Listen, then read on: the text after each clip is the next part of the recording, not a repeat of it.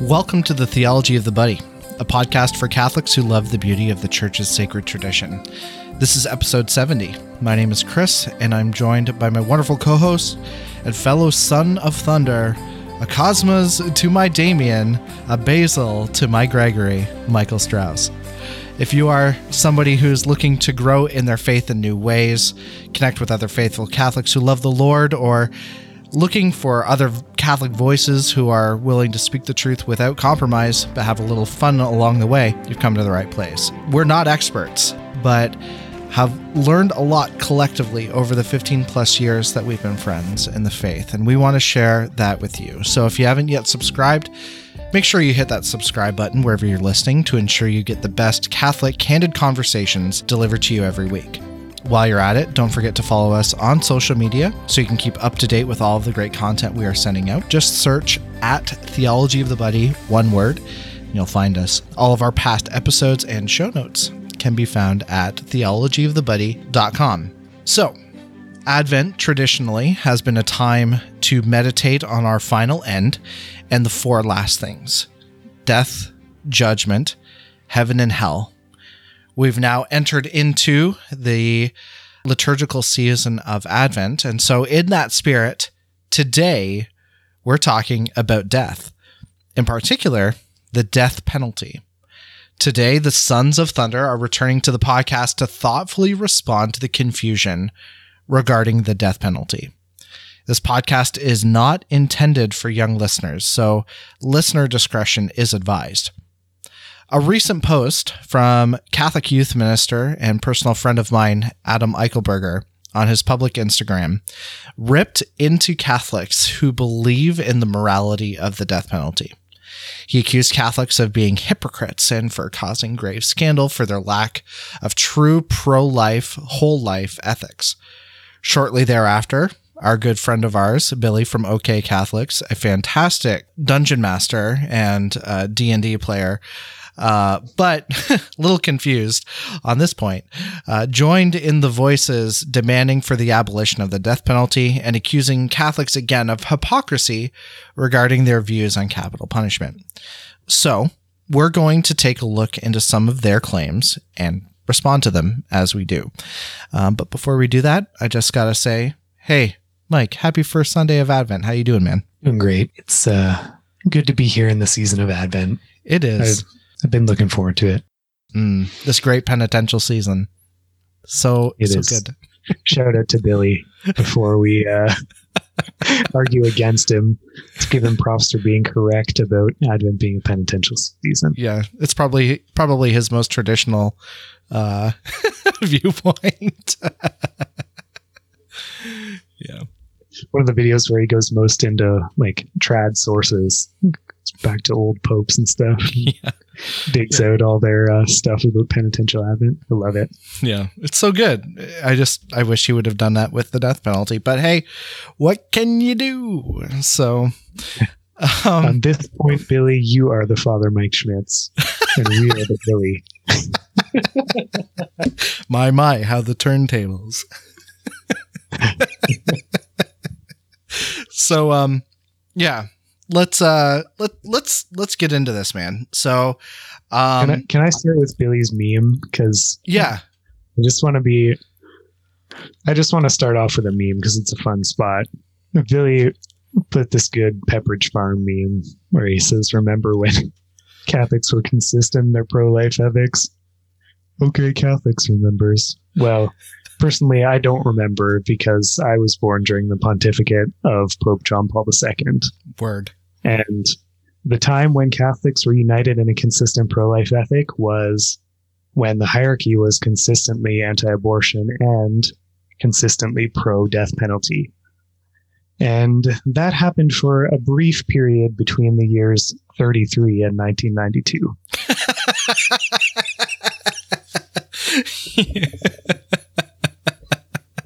yeah. Yeah. So, yeah, so maybe we can maybe we can start and kind of get into this whole situation, right? So, so Adam, Adam Eichelberger, again, I love Adam. Adam is a Adam's a good dude, good good father, and uh, he's a good, good father. He is. Um, but uh, he, I mean, he likes a lot of the same bands we do. Uh, you would definitely see him repping Sleeping Giant and things like that. But yeah, and I'm to link to his um, his Instagram response in the show notes. Again, you can find that at theologyofthebuddy.com. It'll be the most recent episode, or you can find it under episode 70. Yeah, so his Instagram response was spurred on by the recent execution of Orlando Hall. For context, Orlando Hall was accused of some pretty gross, heinous crimes, um, including the kidnapping, raping multiple times, and murdering of a 16 year old woman. Uh, he buried her alive after brutally being, beating her with a shovel multiple times and dousing her with gasoline. So Orlando Hall was executed on November 19th, 2020. He was the eighth federal execution in 2020 in the United States. Uh, U.S. Attorney General William Barr, a Catholic who actually recently won the Christifideles Laici Award, uh, worked to overturn an injunction filed by Hall, um, which went all the way to the Supreme Court. And in a 6 3 decision, they decided to move forward with the execution. Amy Coney Barrett, another Catholic on the Supreme Court, voted in favor of staying the injunction. And this is kind of where Adams' problem with uh, this whole thing started. So Adams' claim essentially goes something like this. And and Mike, tell me if this is correct. So he his claim would be that a consistent whole life ethic supports the right to life for all humans from conception to natural death. Every life has inalienable dignity and worth. As such, the use of the death penalty does not honor the dignity of the human person or their right to life, and therefore should never be used. The Church has spoken clearly about how the death penalty needs to be set aside. This, again, keep in mind, this is Adam's claim that the Church has spoken clearly about how the death penalty needs to be set aside. Any Catholic who supports the use of the death penalty is not truly pro life and is a hypocrite. Um, would you say that that's that would be correct, Mike? That's definitely what I heard from his his video. Okay. Um, I think that's a pretty fair summation. Yeah. So um, kind of the thrust of that that whole viewpoint is John Paul II. So should I read should I read uh, the quote that he references, Mike? Sure. I just want to say one thing in intro about um, his video, just kind of a first impression with what he was saying at first. Um, so, in talking about this whole life ethic, he he talks about first how yes, abortion is more of an issue in terms of number of victims, but he's concerned about having a consistent ethic behind it, which is something that I think we can respect as like a point of agreement that it's not enough to just oppose abortion out of convenience or because you happen to not like it. Our ethics have to be based in true Catholic teachings, right? That it's violence against the innocent and it's murder and God forbids it. These are good reasons, right? So we have to have the same kind of good reasons if we want to say that the death penalty is admissible. Right. Right. Anyway. Yeah. Yeah. Sorry. I just want to get that in there before we uh, go into the whole JP2 yeah. quote. Yeah. And maybe an additional point that I, I kind of r- regrettably didn't mention. So he would also say that because there are Catholics who hold that the use of the death penalty um, is morally licit, he would say that that is a grave, essentially that is a grave scandal, though he doesn't use that kind of language. Um, he would say that is a grave scandal that is preventing us from properly evangelizing the nations and from bringing souls to Christ. Yeah. So, I mean, it's a pretty strong claim. He's saying essentially that essentially that the belief in the death penalty is essentially Americanism in a way. Um, and that is rooted in Americanism and it's not actually a Catholic belief.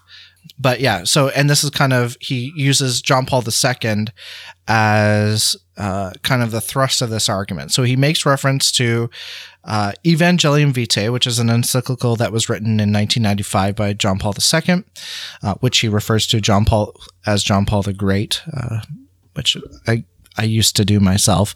Um, I I can't do that anymore, but uh, so in paragraph 56, he states, quote, this is the context in which to place the problem of the death penalty. On this matter, there is a growing tendency, both in the church and in civil society, to demand that it be applied in a very limited way or even that it be abolished completely. The problem must be viewed in the context of a system of penal justice ever more in line with human dignity and thus, in the end, with God's plan for man and society. The primary purpose of the punishment which society inflicts is to quote, to redress the disorder caused by the offense, end quote. Public authority must redress the violation of personal and social rights by imposing on the offender uh, an adequate punishment for the crime as a condition for the offender to regain the exercise of his or her freedom. In this way, authority also fulfills the purpose of defending public order and ensuring people's safety, while at the same time offering the offender an incentive and help to change his or her behavior and be re- rehabilitated. It is clear for these sorry, it is clear that for these purposes to be achieved, the nature and extent of the punishment must be carefully evaluated and decided upon, and ought not to go to the extreme of executing the offender except in cases of absolute necessity. In other words, when it would not be possible otherwise to defend society. Today, however, as a result of steady improvements in the organization of the penal system, such cases are very rare, if not practically non existent. In any event, the principle set forth in the New Catechism of the Catholic Church remains valid. Quote, if bloodless means are sufficient to defend human lives against an aggressor and to protect public order and the safety of persons, public authority must limit itself to such means because they better correspond to the concrete conditions of the common good and are more in conformity to the dignity of the human person. End quote. So, you know, based on that, Adam essentially is saying that we have in our modern day and age no reason to have recourse to the death penalty. And he echoes essentially what Pope Francis is uh, and has decided to put into the new catechism in uh, section 2267. This was something he decided to do in August 2018, um, where he says specifically that uh, the church teaches in light in the light of the gospel that the death penalty is inadmissible because it is an attack on the inviolability and dignity of the person, and she works with determination for its abolition worldwide. So, I mean, again, these things are pretty big claims, but I mean, do they fall in line with tradition? Do they fall in line with what the church has has always taught? Mike, your thoughts? I'd say as far as hmm, John Paul II and the New Catechism go, it's not like they're coming out and saying heretical things or anything. But some of these statements are very incomplete and kind of gloss over a lot of previous church teaching. And then they give very questionable applications of the teaching. So maybe to step back because some people are probably shocked that here we are Catholics saying Catechism of the Catholic Church not correct because people probably think it's the Catechism and it's infallible. It's not actually. Catechisms don't have the the charism of infallibility, even if they're promulgated by a pope. Um, obviously, there's a certain high degree of assumption of accuracy that's involved with papal teaching and with catechisms that are approved by popes and councils, but they are not actually infallible. So, when do you actually want to question what's in the catechism? I would say a first clue would be when it's contradicting the other catechisms of the church. Same for popes. When do you want to question what the pope might be saying? What if when he directly contradicts his predecessor and many of his predecessors? And when do you want to conclude certainly that um, they can't be right or can't be interpreted in a certain way when it contradicts the infallible teaching of the Catholic Church? Maybe just to demonstrate that there is a clear contradiction between catechisms, let's just pull up the Roman Catechism. Um, let me read. This is from the Roman Catechism, um, published by the Order of the Council of Trent and approved by every pope since then. It says, another kind of lawful slaying, and I think this is following up on self defense. Another kind of lawful slaying belongs to the civil authorities, to whom is entrusted power of life and death by the legal and judicious exercise of which they punish the guilty and protect the innocent. The use of this power, far from involving the crime of murder, is an act of paramount, paramount obedience to this commandment, commandment which prohibits murder. The end of the commandment is the preservation and security of human life. Now, the punishments inflicted by the civil authority, which is the legitimate avenger of crime, naturally tend to this end, since they give security to life by repressing outrage and violence. Hence these words of David In the morning I put to death all the wicked of the land, that I might cut off the workers of iniquity from the city of the Lord. Now, contrast that with the Pope Francis update to the Catechism, and you can clearly see by the light of reason that one of these is not correct one of these is an error, absolutely.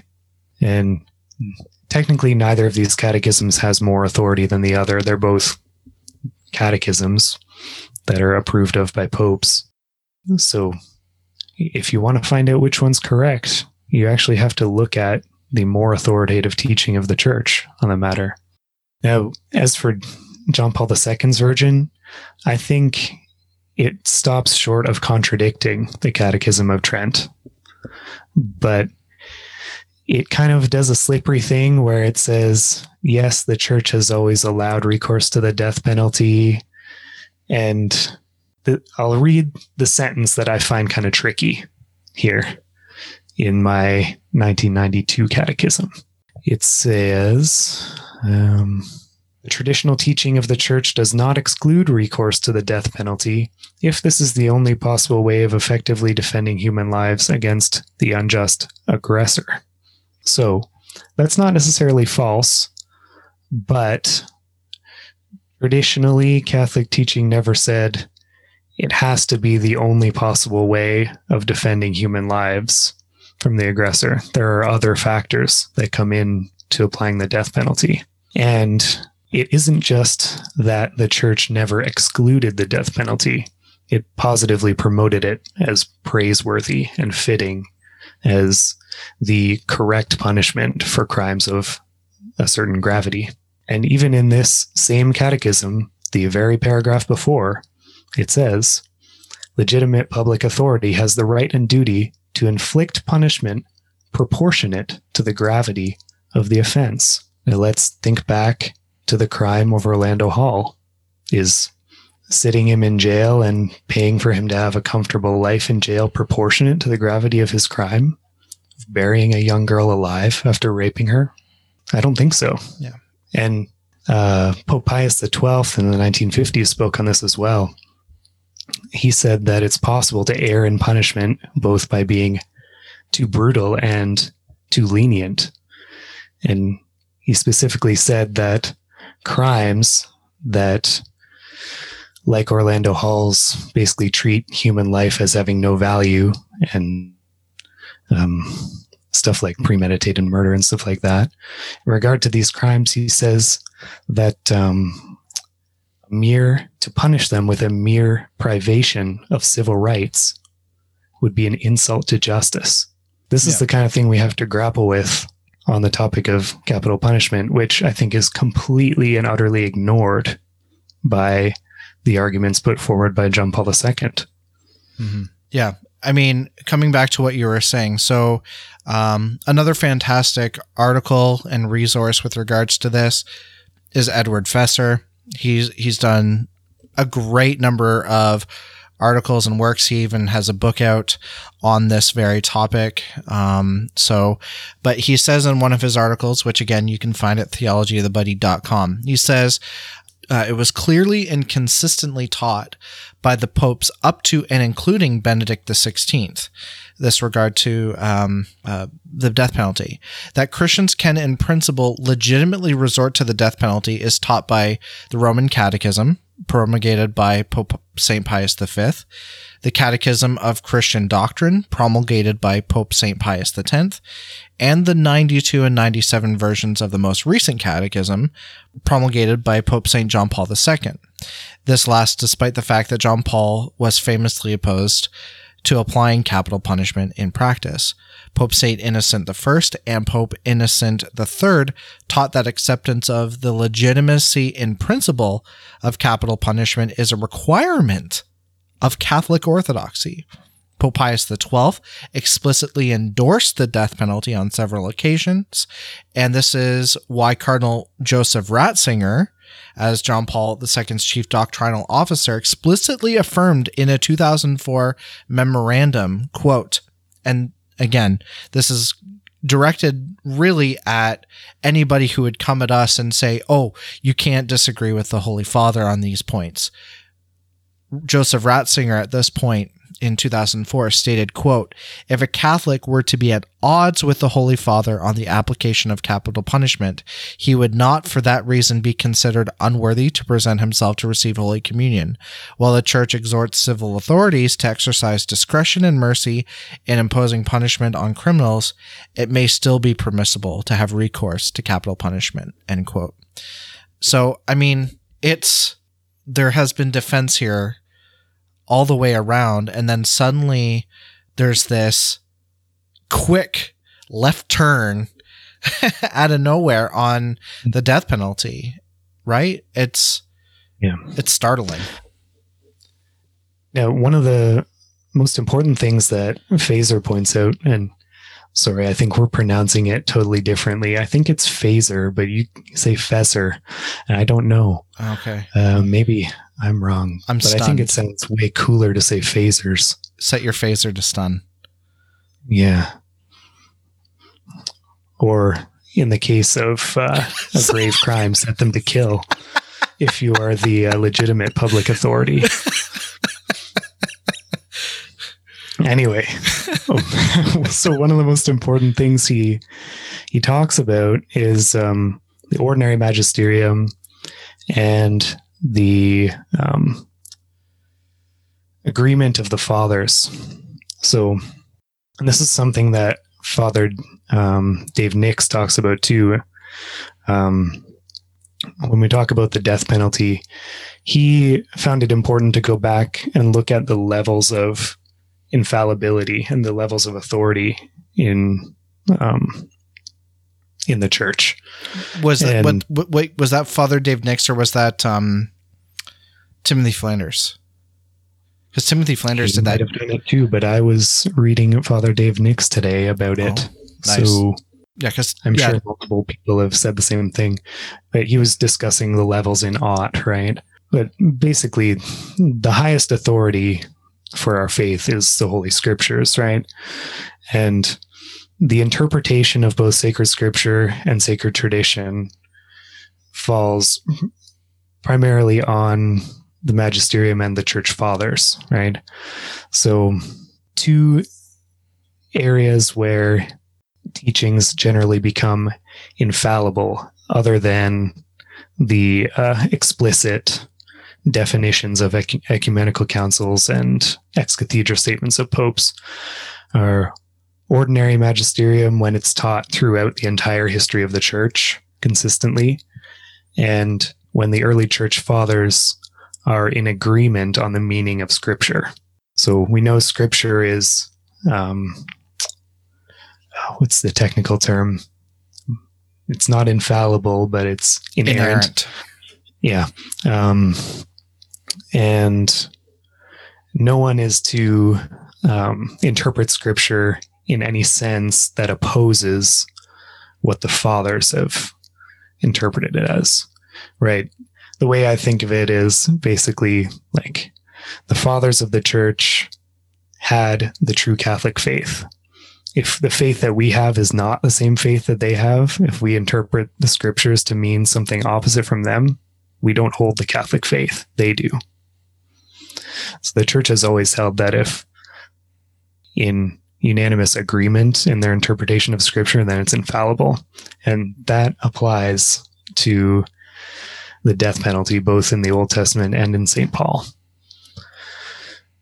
And it applies to the ordinary magisterium as well. Like, Pope Francis is the first pope to oppose the death penalty. Like, and like completely and say it's a vi- a gray violation of human dignity. Yeah. Yeah. So Adam in his video accuses Catholics who are in support of the death penalty as being hypocrites who do not have a whole life ethic. Um, but you know, in response to that, I think that um, and Edward Feser would would state to him that even St. Robert Bellarmine would accuse Adam of being heretical for this viewpoint. Um, that Christians can apply capital punishment justifiably and to maintain otherwise is a heretical position. And if, again, if you look at the teaching of Holy Mother Church over two millennia, if you look at the testament of sacred scripture, you see that our Lord has clearly stated that capital punishment can be used. He himself has, uh, you know, the the Lord himself has inflicted capital punishment on uh, large numbers of people um, and and on individuals, and has called for people in the scriptures to do it themselves. And, you know, so again, can, can God himself commit an immor- an immoral act, something that is not in line with human dignity? Can God himself do that? I would submit no. And to hold a position of that is a heretical statement. Yeah, definitely. I mean, this is kind of where the rubber meets the road, right? If you're committed to the position that if someone says the death penalty is licit, then they're not pro life and they're not a faithful Catholic. Think about who you're accusing. Broaden your horizon beyond the 1990s. You're saying that Thomas Aquinas is not pro life and not a Catholic. You're saying that Bellarmine and every other doctor of the church are not pro life. You're saying Therese of Lisieux, the little flower who had such love for that man condemned to death, still not pro life. You're saying that all the fathers of the church are not pro life. How can how can you say that if you think about what that means beyond the one tiny moment of time in which we currently find ourselves? Mm-hmm. Truth is not just here and now, it's if it's true, it's been true for the entire history of the church. And the church has been teaching people that this mortal sin of murder in capital punishment is okay. Popes have been ordering people put to death throughout the entire history of the church. Popes have been ruling the papal state or papal states for over a thousand years and committing capital punishment. And, you know, cap Catholic rulers who are saints have made laws allowing capital punishment and approved of them. It, the list goes on and on.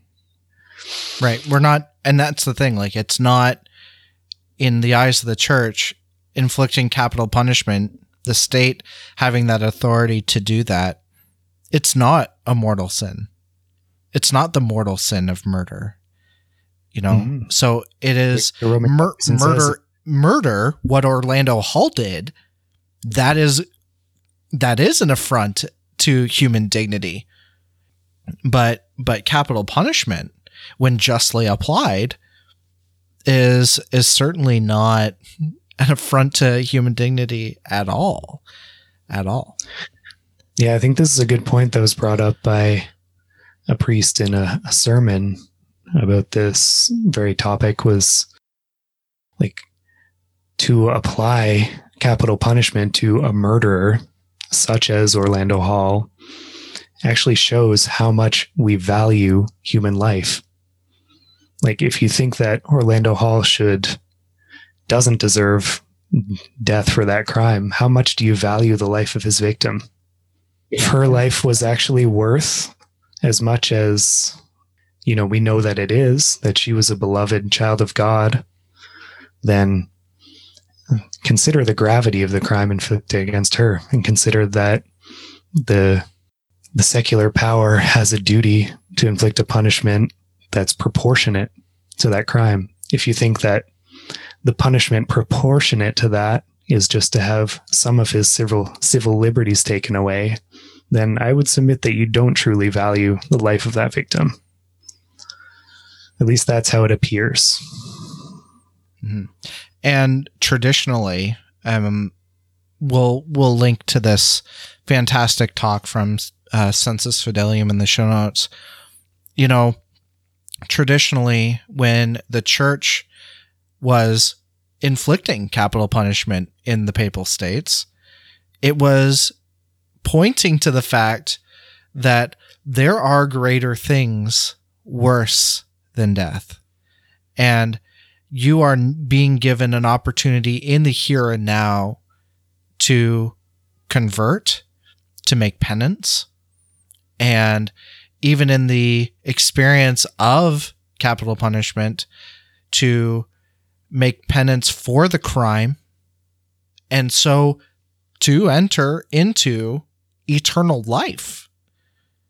You know, like it's not it has never been the case that the church is just looking at this life and saying this is all that there is. You know? We're here what 70 80 90 years in compared to the breadth of eternity? You know? And what we do here matters. What we do will impact our eternity and so the church has uh, really looked at the the inflicting of capital punishment as a mercy um, for the sinner because it essentially gives them the opportunity to convert here and now. Yeah, at the very least, the church, when inflicting capital punishment, has always done her best to care for the souls of the people being executed, right? You can find a lot of details, especially about how, you know, this sermon goes into a lot of it of how execution was done in the papal states. You know, they had an order of, of priests who would basically stay up all night with the person about to be executed the night before consoling them and urging them to repent. And they would be walked to the guillotine by a procession with the crucifix and incense and altar boys. They would put the crucifix before the person's face as they were to be executed. So, you know, they have every chance of repenting. And this is exactly what happened with the um, the murder that Saint Therese prayed for. I would encourage everyone to look at that story. It's absolutely beautiful. How she just, you know, cared so much for the soul of this this person who was condemned justly to death and prayed for him incessantly. And he, at the very last moment before being killed, began to weep and asked for the crucifix, right? And asked to kiss the feet of Christ on the crucifix. You know, this is Mm. this is how the church has looked at it, not as, you know, the secular world looks at it, right? Um, in more in times when Catholicism was um, ascendant and basically the um, dominant religion in the land, capital punishment was common and it was seen this way. It's only in modern secular times that capital punishment is used less and less. And it has a lot to do with the atheist view that death is the end. There is nothing to hope for beyond death. And it also kind of ties into the Americanism accusation, right?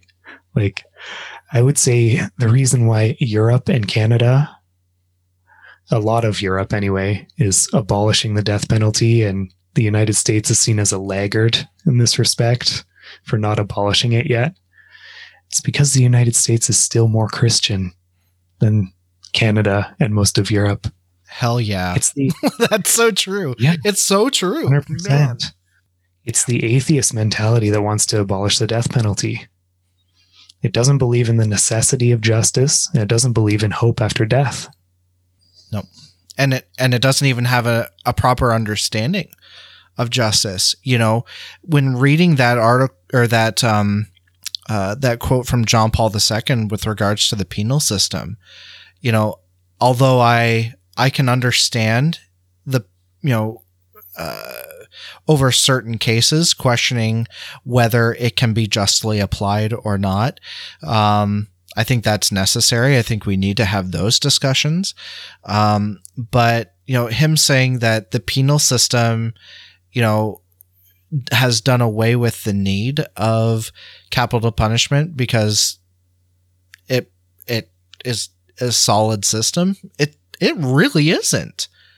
It really isn't. I mean, Mike and I were talking about this last night that you know, if you're in jail and you've got the right connections, you you're living in the lap of luxury if you know you can get whatever you want you know if, you you've got connections and money, for sure. you know And the other thing I would say is there are a lot of murders and violent crimes in prison. mhm. There are a lot of sexual assaults in in prison.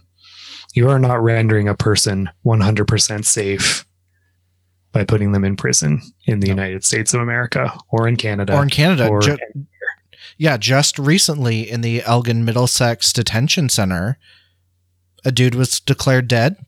Uh, they didn't go into the details. They're not they're not talking about the details of what happened. Um, but there's there's an attorney um, that has been prosecuting crimes that have been happening in these detention centers and he's saying that it happens all the time.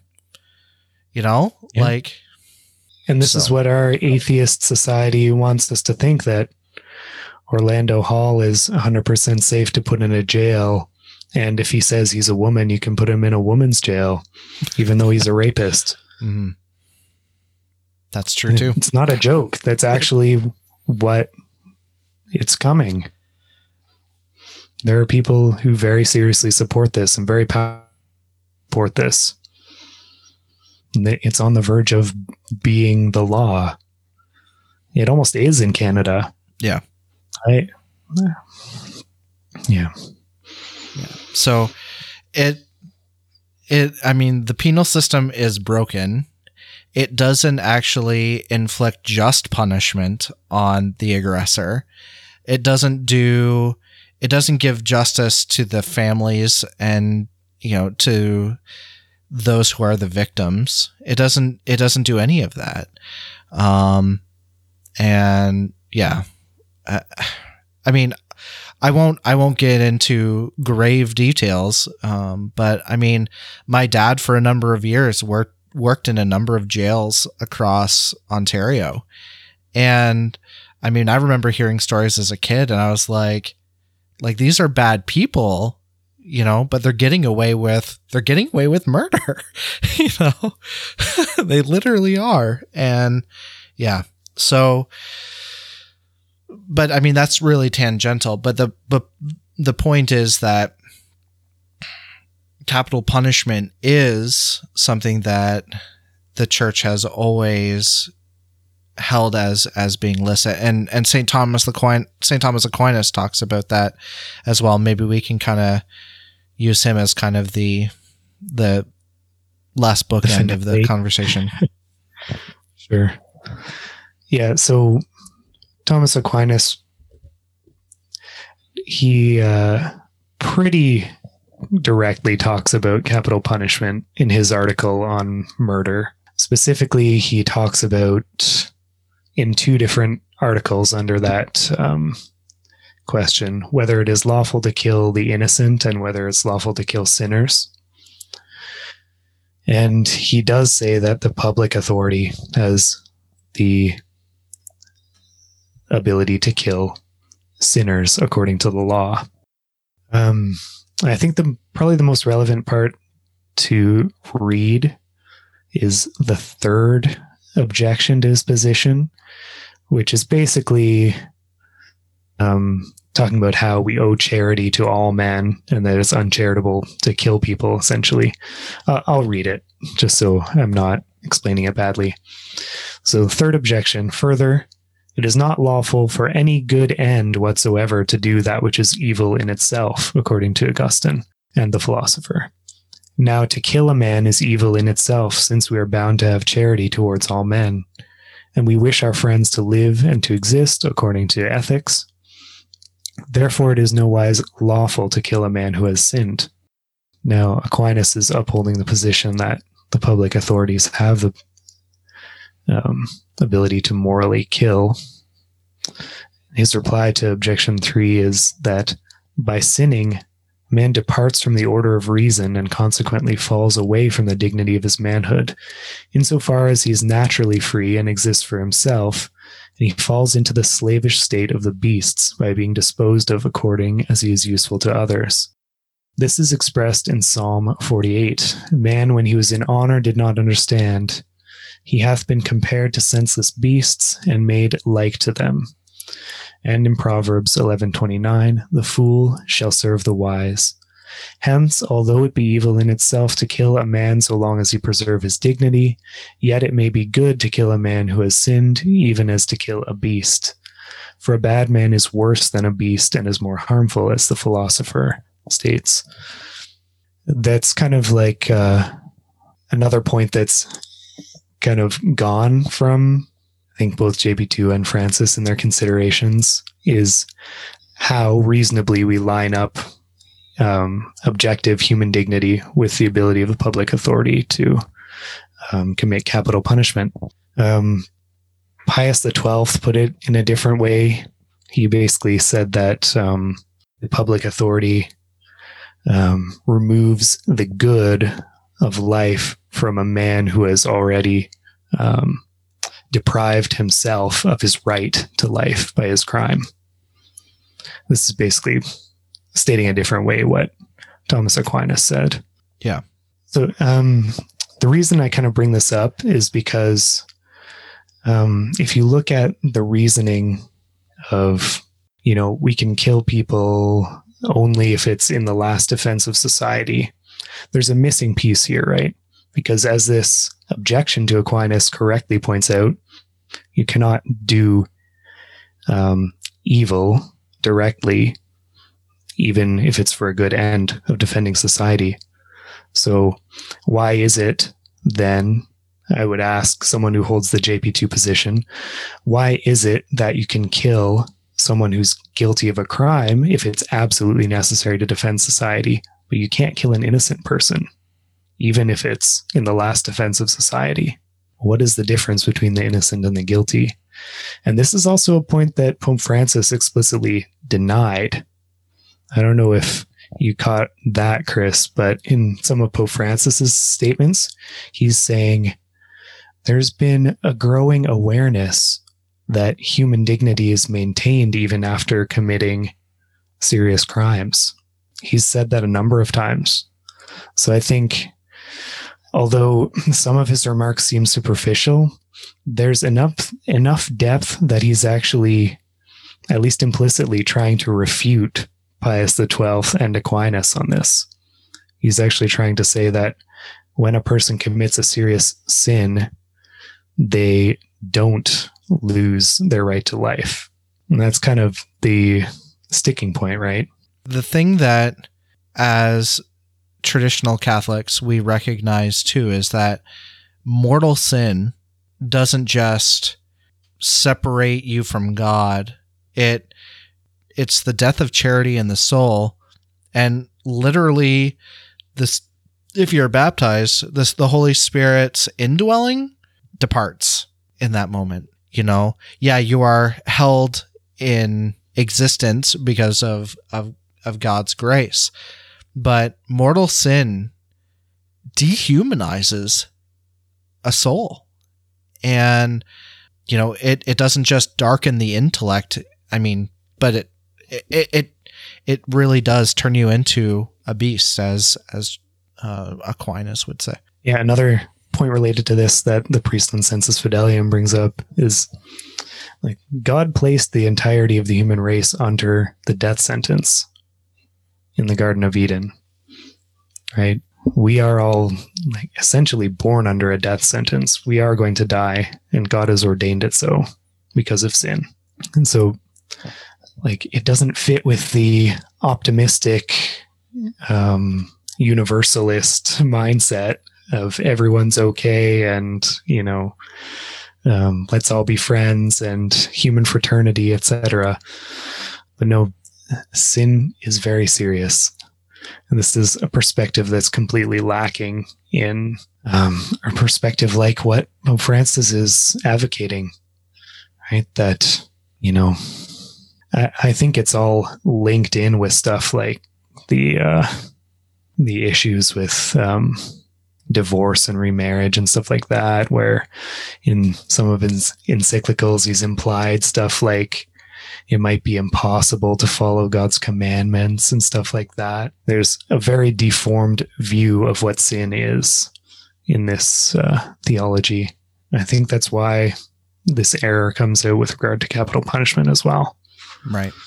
Yeah. And we and we can't we cannot in in good faith say that this is a development of doctrine it's not and there's really if it's a break from doctrine it's not a development um, edward feser says you know slapping the label development onto a contradiction doesn't transform it into a non-contradiction you know and i that's mm. so true and, and whether it be divorce and remarriage or the death penalty or whatever it be, whatever hot button issue in the culture that, you know, we want to try to jive with.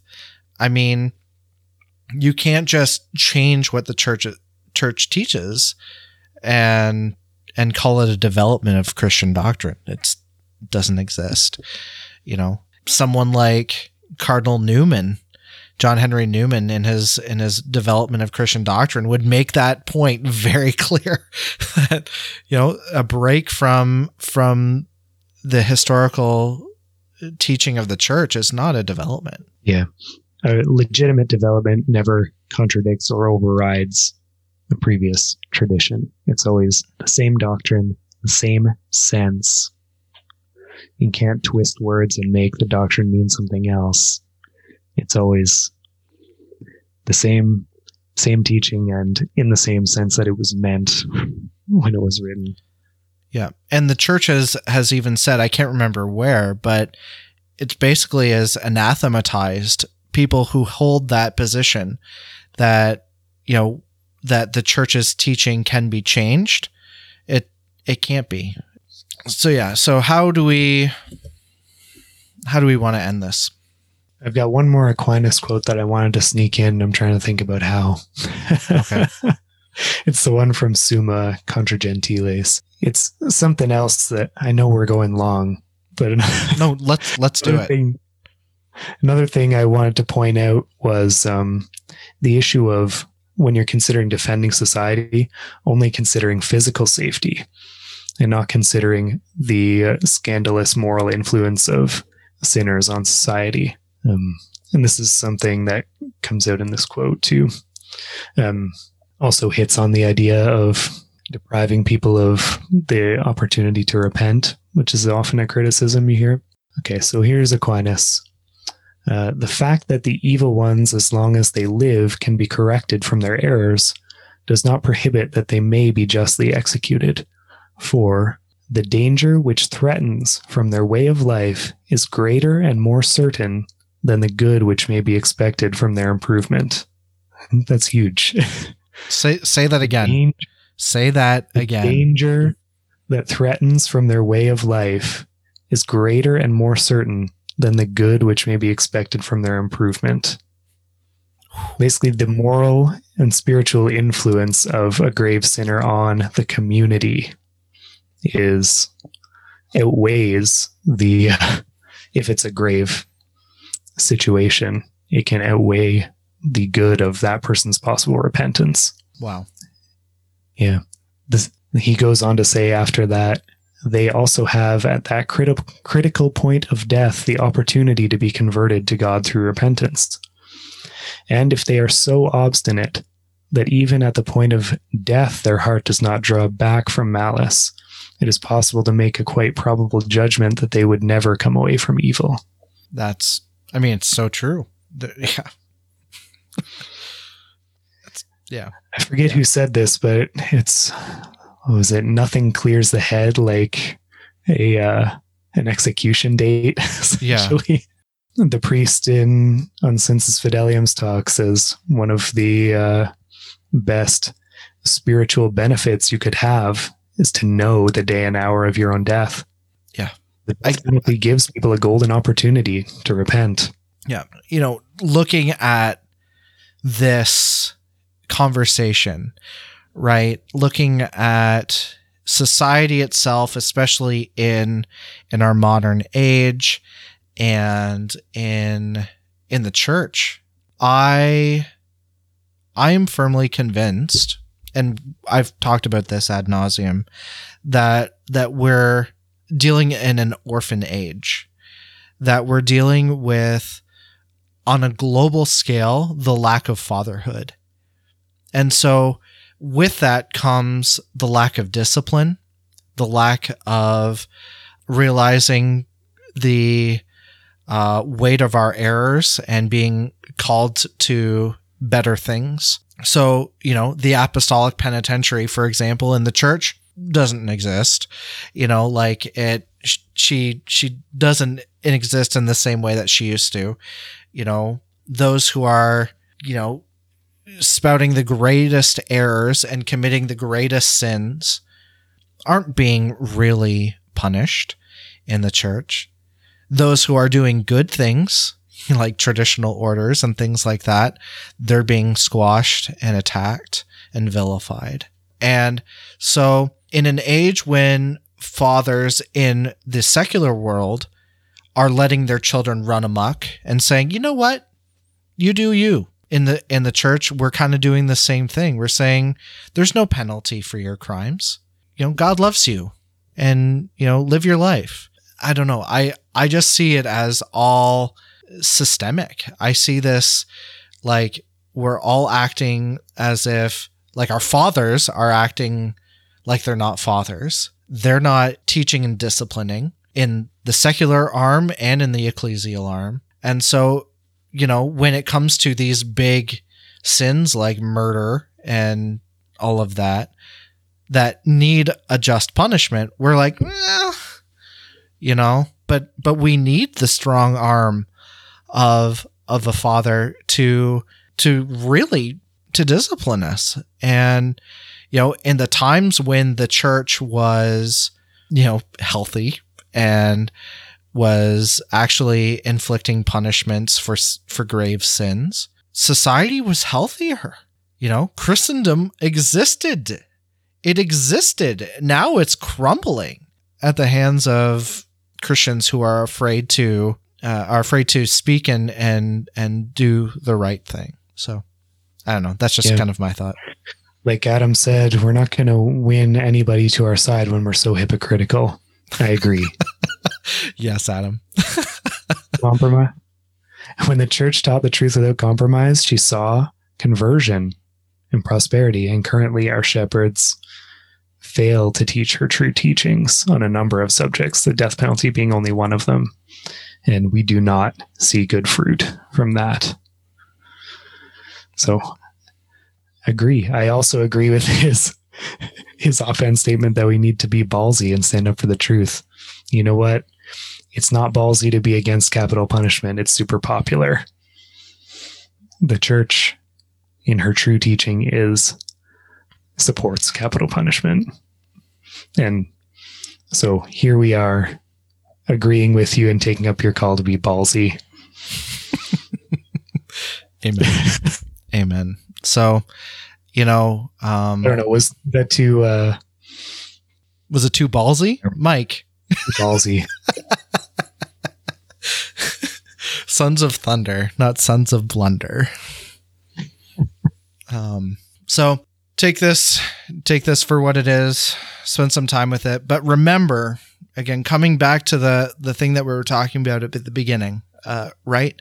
We're in the time of Advent, and Advent is a time for us to reflect on those four last things: death, judgment, heaven, and hell.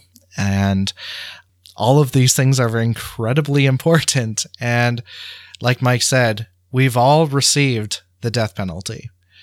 Um, we don't know when that when that execution date's coming, when our soul and body will be separated.